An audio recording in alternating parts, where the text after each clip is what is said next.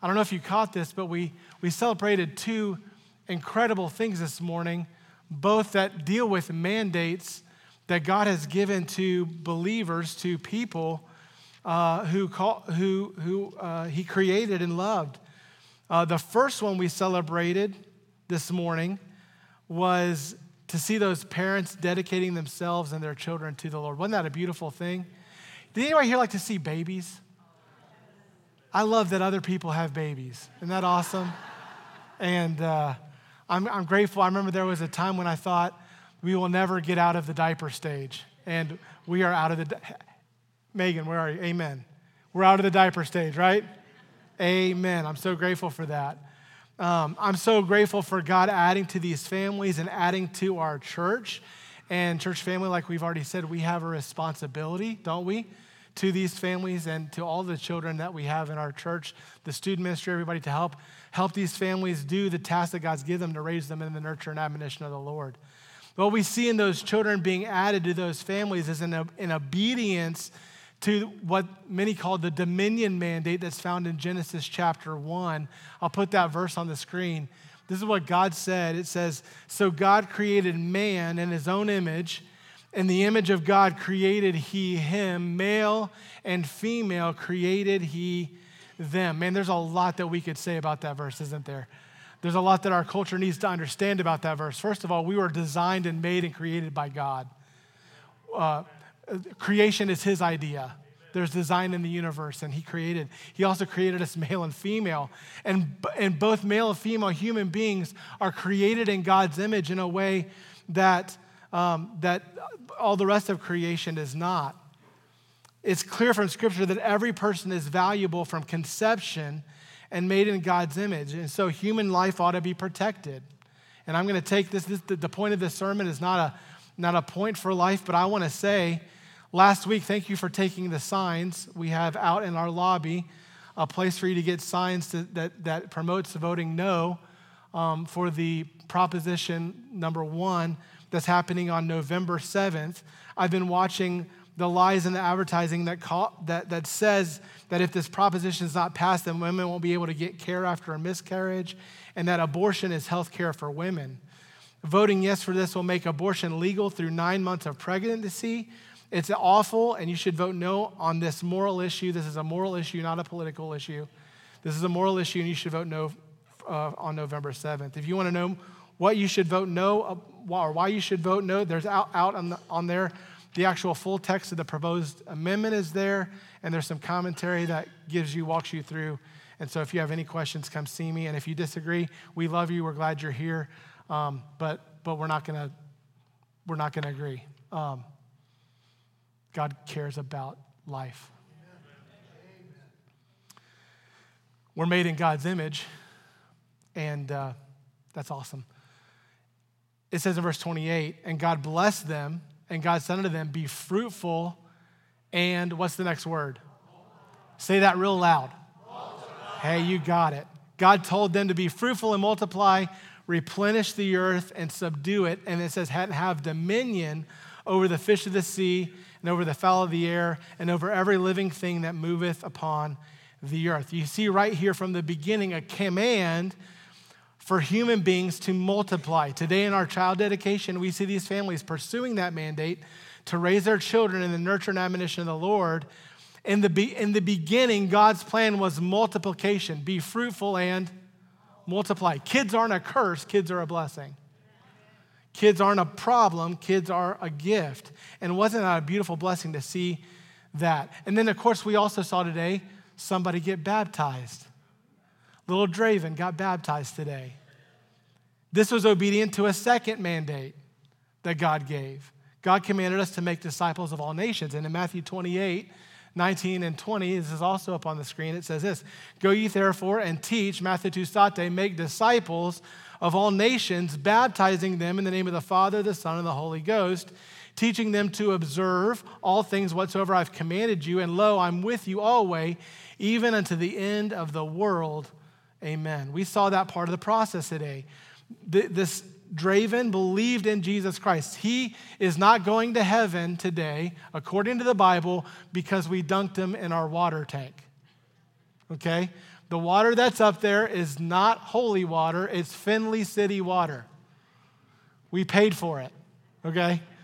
Um, it, it, there's nothing magical about the water. What happened today is that Draven, at some point in the last little bit, understood his own sinfulness. You say kids are sinful? Anybody ever been a parent, right? Kids can sin, and their sin means that they have to get right with the Lord, just like all of us. If you're not a sinner, raise your hands. Correct. Nobody in here. Whoever raised their hands, a liar, right? because we're all sinful, and our sin is not something we get to define or we get to say is a certain weight. God says it, and the Bible says that the wages of sin is death. The gift of God is eternal life, it says, through Jesus Christ our Lord. Jesus Christ was God in the flesh. He came down and lived a perfect life. Born of a virgin, he didn't have any sin nature. He wasn't given a sin nature handed down to him by Adam. He, he lived a perfect life, and when he died on the cross, he, he died taking the wrath of God for our sin. That's what we sang about in the song in Christ alone. That, that God poured out his wrath on Jesus so that I don't have to take on the wrath of God myself. Isn't that cool? So when Draven believed that Jesus Christ died on the cross for him, and when he called on the, uh, the Lord to save him from his sin, repenting of his sin, uh, and turning to Christ by faith, he got saved. And what God tells us to do with people who accept Christ as their Savior, who know that heaven's their home. And by the way, if you are saved, you, you can know that heaven's your home. You can know that your sins are forgiven. Is anybody excited about that this morning? And if you're here and you don't know that, we want you to know the only way for you to get uh, to heaven is through Jesus and putting, putting your faith and trust in Him. When, when someone gets baptized, what they're doing is identifying with Jesus and his death, his burial, and his resurrection. And if any man be in Christ, he's a new creature. The old is gone, the new has come. Not because of the water. Point to who, who, who, who the reason is, right? It's because of Jesus. And so just as these parents are to dedicate themselves to raising these kids, our church must recognize that baptism is not the finish line in the Christian life. It's the first step of obedience and discipleship. We have a responsibility to help Draven and these dear sweet people that come through the baptistry to help them know what it means to, to follow Christ, to follow the Lord beyond baptism, to observe all things that Christ has commanded us. This is the missions mandate. And the reason why I'm talking about this today is because uh, this month is a month of emphasis for us when it comes to something called missions. Missions, what am I talking about? Well, we're in a series I'm calling the Send series, and we're leading up to our Send conference. Last week, we saw in the teaching and preaching of God's word the biblical pattern for missions that if you weren't here, you can go back and listen to that sermon. You can go to our website and do that. But I'll quickly abbreviate last week what I said. Um, there's, and there's a method to my madness. Last week, and it was too many points. Who agrees? Too many points last week. No critics. I, so I did perfect. Okay, good. I'm glad. Praise the Lord. But he, he, here's the biblical pattern. The biblical pattern of missions in the local church is this that Jesus Christ was sent on the Father's mission, number one. Jesus Christ was sent on the Father's mission and the Father's authority. Then Jesus sent his disciples on that same mission with Jesus' authority. The disciples then led people to Christ. They baptized people into local churches and discipled them in the context of those local churches. Number four, God, God called people out of those local churches who were discipled and leading in those local churches to go plant churches around the world. These efforts were supported with prayer and giving from other local churches. The church planting missionaries reach people with the gospel. Are you guys excited about our missionaries reaching people? With, the gospel of Jesus Christ and helping them to know that they can have heaven as their home. That, that's what they do. Then they disciple those people. Then those disciple people go out and plant churches and develop leaders to lead those churches that were planted. And then the missionary church planner would report back to the churches that supported the, their efforts in letters and visits. That's what they did in the Bible, and guess what we're doing? We're doing that exact same thing. What do we do at Trinity when it comes to worldwide missions? Well, we're, we're doing the Great Commission here. Um, we want people to come to know Christ in Findlay. We want people to hear the gospel and believe it and know that they're saved. And then we want to disciple those people and help them to learn how to do everything God called them to. Number two, we support Great Commission ministry through missionaries sent out nationally and internationally. There are people from a bunch of churches, and, hopefully in our church, that God is calling, just like they did in, the, in that New Testament time, that early church time, who say, Man, God, I feel a burden to go to regions beyond Findlay, to go regions beyond Ohio, to go regions beyond America, to go where Christ is not named, and to declare him to the nations. And that's why we sang every week for the last few weeks God, we have a heart for the nations. We give us the nations. That's what we're trying to do. At our church, we have like 129, I think, right now. Uh, when you walked in today, if you came up uh, hallway number one over here or hallway number two, at the end of those hallways, we updated this week this particular map, and you'll see all of the names being pointed. Those are missionaries um, all over the world that we're supporting monthly to go and start churches all over the world. How cool is that? You guys are not excited. This is amazing, right? That God is letting us, first of all, that God's called all these people to go, to leave America, and to go all over the world to, to make disciples of the nations. There are six additional missionaries serving in creative access nations not shown. So there's people where missionaries aren't allowed to go who have gone in and are starting churches in places like that. And then there's 28 U.S. based ministries that aren't a part of that thing. But, but my point is, um, we're supporting, like I said, about 129 missionaries all over the world to do this exact thing. And then number three, we're praying. What are we doing? We're praying that God would send someone out of our church to do that same thing. Now, while this pattern is relatively simple and while it's incredibly powerful, it's not without cost. There's a cost to this, isn't there? It costs the people that are called to be missionaries to give their lives to such an incredible mandate. I know a lot of missionaries.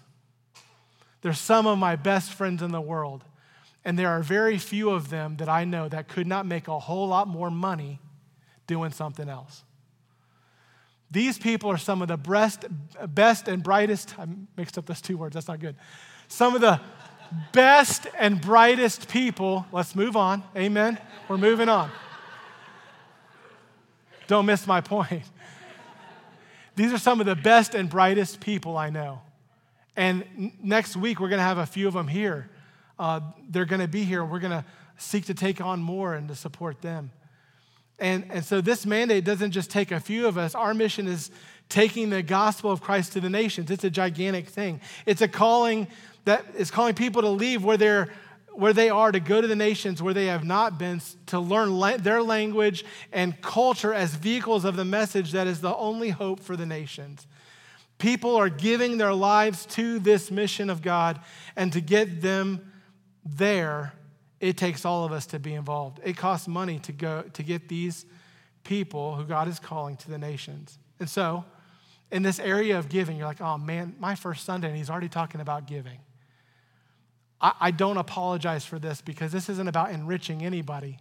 It's about getting the gospel, the way, the truth, and the life, the message of Jesus to the nations.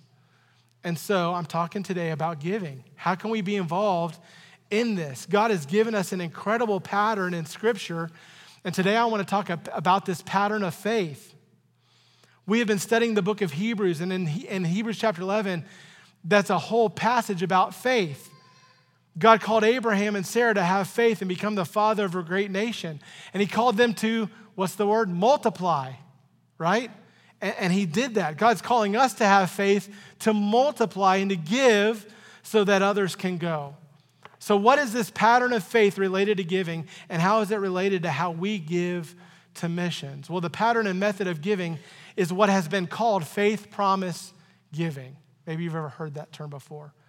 It is how this church, our church, Trinity Baptist Church, has been funding missions for decades, and it's something that you can see in Scripture. It's exemplified in Scripture. So if you have your Bible, Bibles, let's go to, like I said, Second Corinthians chapter number 8. And everyone in our church family can participate in worldwide evangelism through giving by understanding the practice and principles of faith, promise, giving. Here are three points that, I, that you need to understand to participate in faith, promise, giving. Number one, faith, promise, giving defined. Let me define it. Let's talk about what it is and give it a good definition. I have a friend who, who went home to be with the Lord named Lauren McAllister. He used to work for the Baptist Bible Fellowship International Mission Office, and he gave this great definition of faith, promise, missions, giving. Here's the definition it'll be on your screen. Here it is Faith, promise, missions is a plan for regular, purposeful giving above the tithe to the missionary ministry of our church. A commitment is made for weekly or monthly giving for one year and is renewed at the annual mission conference of the church. Now, next Sunday is the beginning of our missions conference. We're going to have missionaries here. We're going to have a, a great missionary pastor that's here that's going to help us understand all that. And so, while the practice of having a missions commitment card, which we're going to have, and having a special time set aside for worldwide missions as a specific focus is not enumerated in Scripture. The principles that lead us to do this are exemplified in Scripture. We can find these principles and this pattern of giving by faith and giving to missions throughout the scripture. And I want to point you to, to a passage today. And incredibly, we find this passage in a letter written from a missionary to a church that he started. So, this is a missionary who understands missions who's writing to this church. It was start this particular church. I, I want you to think about this. Every Bible Every biblical church is started by a local church doing missions and sending a missionary. This church was started in part by Temple Baptist Church in Detroit, Michigan, who sent out a guy named Gene Milioni to become a missionary to Findlay. He didn't know anybody in Findlay. In fact, he was going to go somewhere else, and he came to Findlay and was like, maybe this is where I need to be, and he ended up staying. That's my understanding. Anybody glad that he did? Amen. I'm really glad that he did.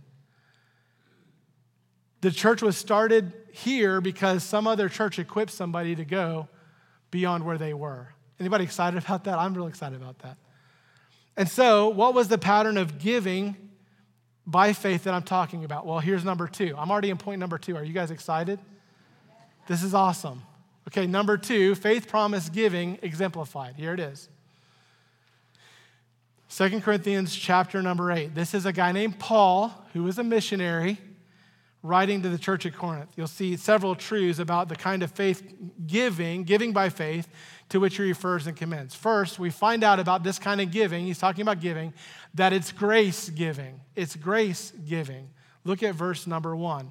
He says this Moreover, brethren, this is Paul talking to this church, and he calls them brothers. Why are they brothers?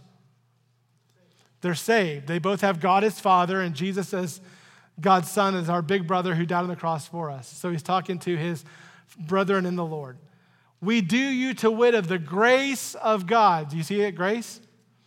The grace of God bestowed on the churches of Macedonia, how then in a great trial of affliction, the abundance of their joy in their deep poverty abounded unto the riches of their liberality. Liberality is another word for generosity.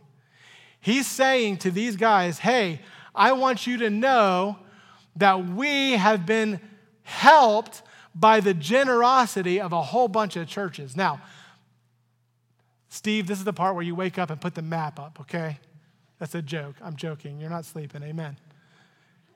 This red line that starts over here, see where it says Syria? If you, say, if you see where it says Syria, say amen. amen. All right there's a red line coming from a dot. Do you guys see that? Say amen. Okay. Right next to it, it says Antioch. There was a church at Antioch that I talked about last week where the Holy Spirit came to that church and said, Separate unto me Paul and Barnabas for the work thereunto I have sent them. Okay? So, Paul and Barnabas, where was their home church? Okay, let's try it again. Where was their home church? Antioch. That's right, they're at Antioch. And they left from Antioch and they went to Issus and Tarsus and Derbe and they come all the way around. Now, do you see up at the top in the gold, what's the word up there? You see Macedonia, say amen. amen. All right. Macedonia. Now, what did he say in the verse? I want you to know about the churches in Macedonia. Now, if you look at this map, there's a bunch of churches there. There's Neapolis, there's Philippi. Anybody know about a church in Philippi? In the Bible, if you look in the New Testament, there's a book called the Philippians, and it's Paul's letter to the church at Philippi, right? Epaphras, Thessalonica. Anybody ever heard of Thessalonica? First and second Thessalonians, written to Thessalonica. You have Berea. Anybody ever heard of Berea? He says, I want you to be like the Bereans who, who studied the Bible made sure that what I was telling them was in the Bible, right? So these are all churches in Macedonia. Now, do you see below? It's actually green. I don't know if you can tell if it's green or not, but there's a big letter says Achaia. You guys see that? And right above Achaia, there's a little dot, and it says the word Corinth. What's the letter we're reading? This is the second letter to the Corinthians. What Paul's saying is, hey, I want you to know I've been traveling. I've been traveling some to new places where I'm starting churches. I've also been traveling, this is what he could say. He didn't say this, but this is what he could say. I've also been traveling to some places where I've already started churches. And when I saw those churches in Macedonia, I want you to know what happened. Back to verse 1. I, wanted, I want you to know about the grace of God bestowed on the churches of Macedonia. So, who did this? Was it the churches in Macedonia? It, it, it was. But who was the one working through them? God. This is the grace of God. What's grace? Unmerited favor. They, they were used of God, verse 2, how that in great trial of affliction, the abundance of their joy and their deep poverty. Do these people have a lot? They did not have a lot, they had very little. So you have deep poverty, but then he says this abounded. You know what abounded means? What does abound mean? Abound means overflowing. Anybody, uh, anybody ever go to an ice cream shop? You ever get like a really conservative person at an ice cream shop? Right? And they're like, here's your little scoop. That'll be 1733. I'm like looking for the chubby guy to scoop me ice cream. Who's with me? I want the I want the big scoop. You could tell. I want the big scoop. Right? Abundance. I want my scoop overflowing. If it's flowing down onto my hand, I do not care. Because I could have just a little bit. He's saying this there's abundance. And what he's saying here is hey, they're in a great trial of affliction, but they have an abundance of joy. They have deep poverty, but this abounded in the riches of their liberality or their generosity, right? It was a grace of God in them, and there's this abundance. But then, who is it empowered by? I want you to see that this giving was empowered by the Lord. Look at verses three to five. Here's what it says For to their power I bear record. Yea, and beyond their power, they were willing of themselves, praying us with much entreaty that we should receive the gift and take upon us the fellowship of the ministering to the saints. You know what he's saying? They were trying to give us, and in giving, they were saying, please take this. You need it to do your ministry. The people that you're going to down in Corinth, remember the map? They need what we can give. So I want you to go down and take this gift that we have. And the gift, it says, was to their power, meaning they gave out of what they had, but they even, it says here that they gave beyond what they have. That's what we call the grace of God here. They had faith beyond their power. They were willing of themselves praying us with much entreaty that we should receive the gift and take upon us the fellowship and the ministering of the saints. Verse 5 And this they did not as we hoped, but first gave of their own selves to the Lord and unto us by the will of God. You know what he's saying? Paul's saying it was kind of painful to watch people in deep poverty be that generous. They were given everything they had and we were concerned from them, but what we recognize is that this kind of giving was of the will of God and it was empowered by the Lord. They, God is able to take care of us. That's what's going on here. We also see that it's encouraged by example. Look at verse 6. It says, Insomuch that we desire Titus, that as he had begun, so he would also finish in you the same grace also. He's saying, This is what we want Titus to do. Titus is there with you, and we want him to encourage you to do the same thing that these Macedonians are doing. So that he would finish also in you the same grace also, the same kind of giving also. Therefore, he says, so with this example in mind, church at Corinth, this example of the Macedonians and the grace of God, what He's doing in allowing them to be liberal and give and supply their need, and for them to depend on God by faith to supply their need because they've given. Verse 7 As ye abound in everything, in faith and in utterance and knowledge and in all diligence. Hey, because you know Jesus as your Savior, you've been given a lot. That's what he's saying. Have the Corinthians been given a lot? You go back and read, they weren't saved and now they're saved. They weren't living for the Lord and now God's using them and changing them and growing them and they have a ministry. And He's saying, God's given you all these other ministries. Don't forget this ministry, the ministry of generosity, the ministry of giving to the mission of God by faith. He says, verse 7, you, you abound in everything faith, utterance, knowledge, and in all diligence, and in your love to us, see that you abound in this grace, this generosity, this giving also. We see about this giving also that it's motivated by love. Look at verse 8. He says, I speak not by commandment, but by occasion of the forwardness of others, and to prove the sincerity of your love. What is he saying? He's saying, don't do this out of duty. I'm not commanding you to give. I'm using the occasion of the example of other people.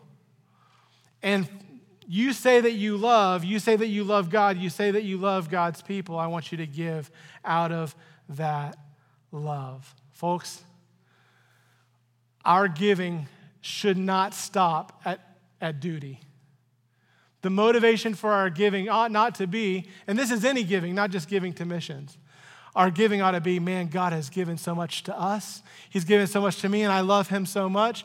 And, and, and He is doing something great, and it's all His anyway. I'm going to give because I love Him and because I love what God wants to do in others. So it's motivated by love. Here's another one. This is a big one. Verse 9 it's exemplified by Jesus. I love this. For you know the grace of our Lord Jesus Christ, that though he was rich, um,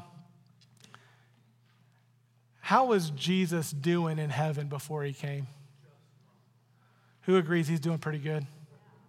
You know, no, Jesus didn't start at Christmas. He existed before that. You guys know that? And in heaven, is anybody questioning if Jesus is God's son in heaven?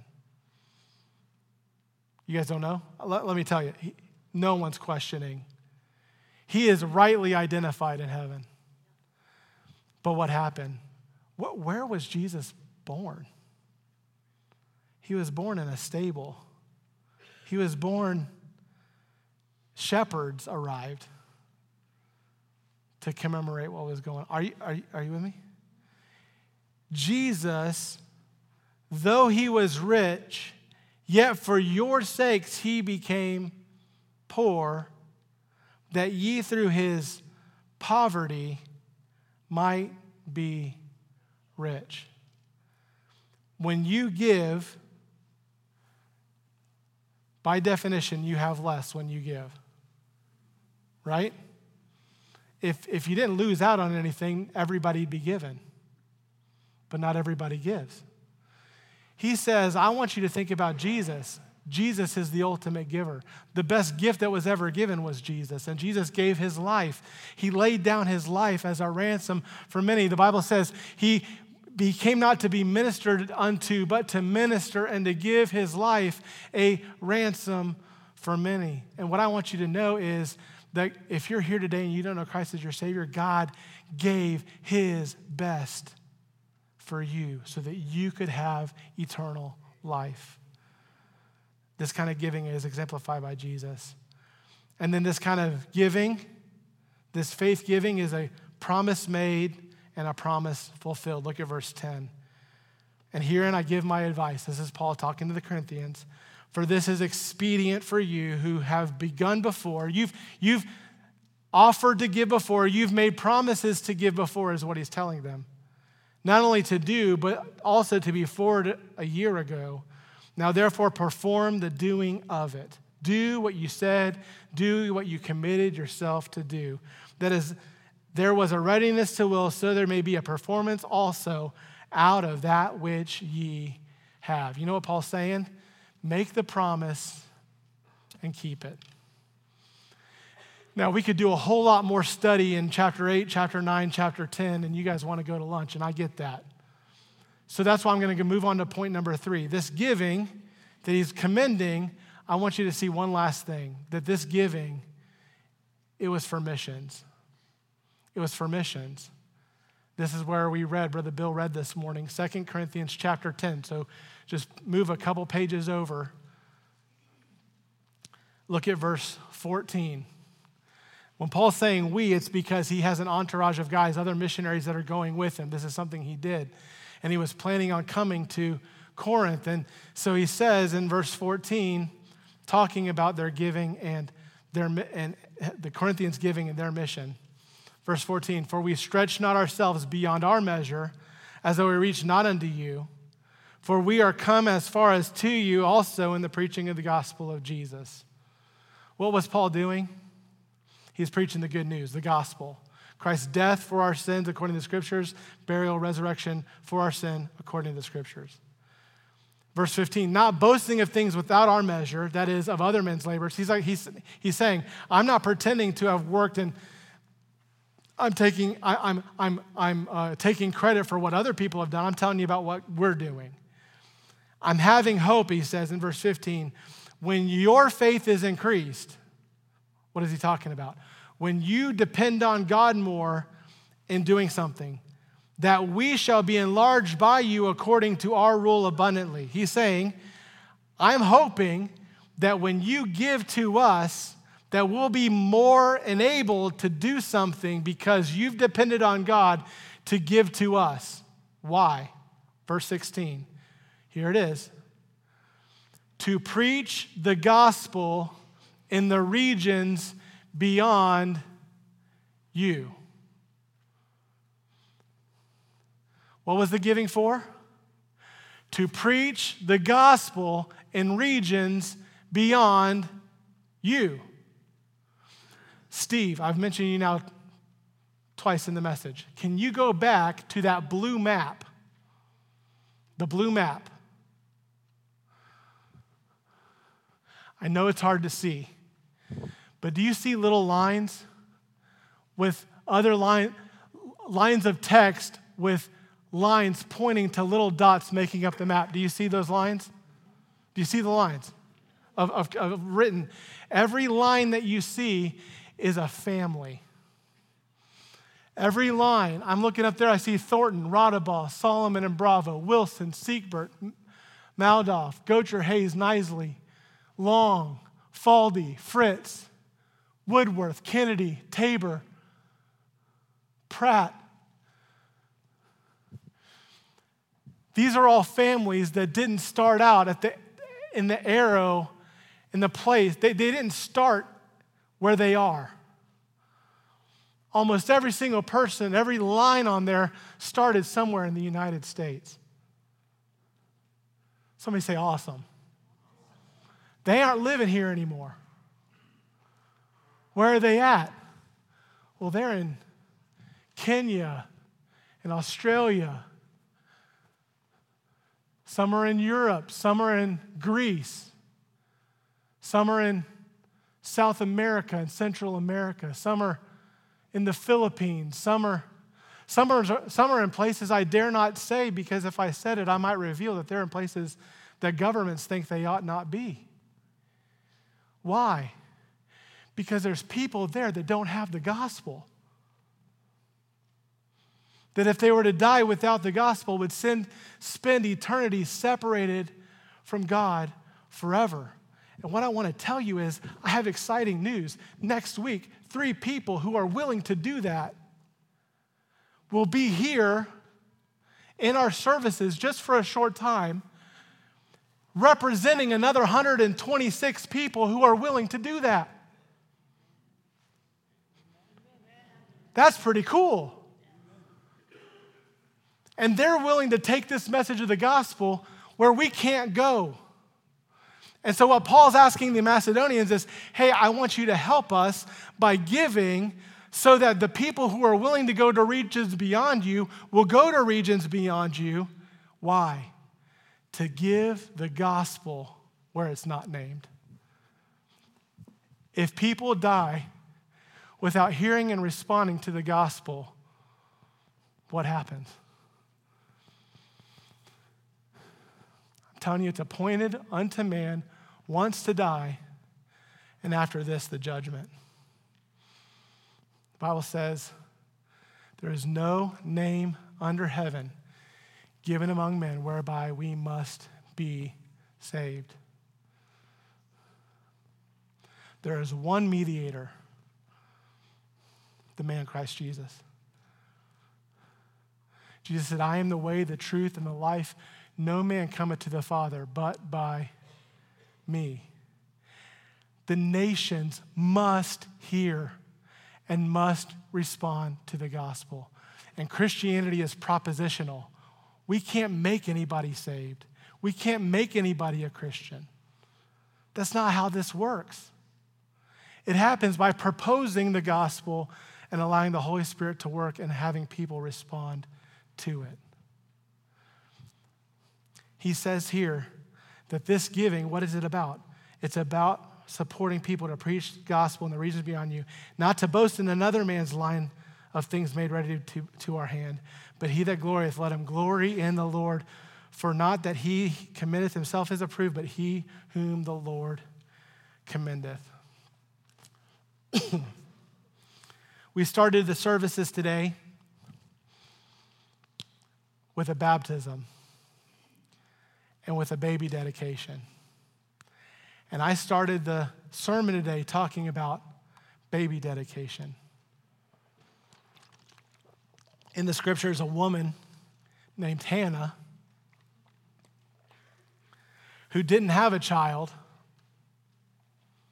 asked for a child. And made, she made a promise to God. She said, God, if you give me a child, what I'll do is I'll take what you've given me and I'll give them back to you. I have the faith to ask, and I'm making a promise that if you give me, I'll give him back. That's faith promise giving. That's asking God and believing in God to provide so that you can give.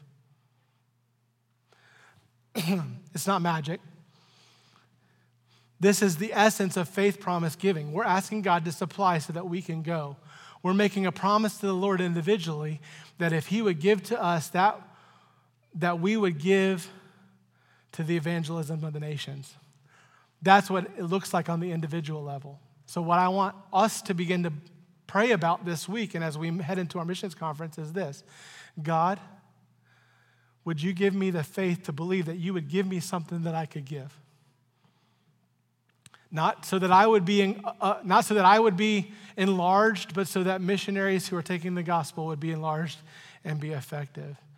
So that's what we're doing.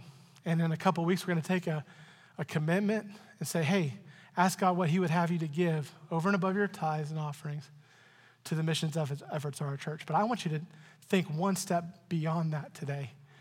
It's also what we're praying as a church for, right? We're praying that God, have you prayed about this? I hope you have. If you haven't, please pray. We're asking that God would give us someone that we could reach, maybe, that we could train and disciple, not so that they would stay here, but so that they could be sent to regions beyond. We're asking God and we're saying, God, if you give us someone like that and you'd work in their heart to go to regions beyond, we'd be willing to give them up.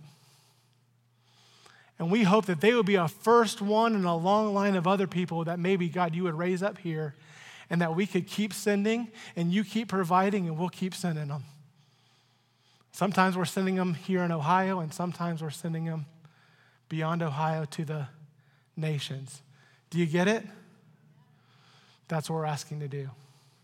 And so, the church at Antioch gave their best. Paul and Barnabas. Other than Jesus, this is the world's, the world's greatest missionary and his mentor. And they sent them out. In so doing, the gospel got to us. In so doing, the gospel will get to the nations. We will have the faith to believe that God would supply. Will we have the faith to believe that God would supply so that we can give and so that someone could go? Would you bow your heads, close your eyes with me this morning?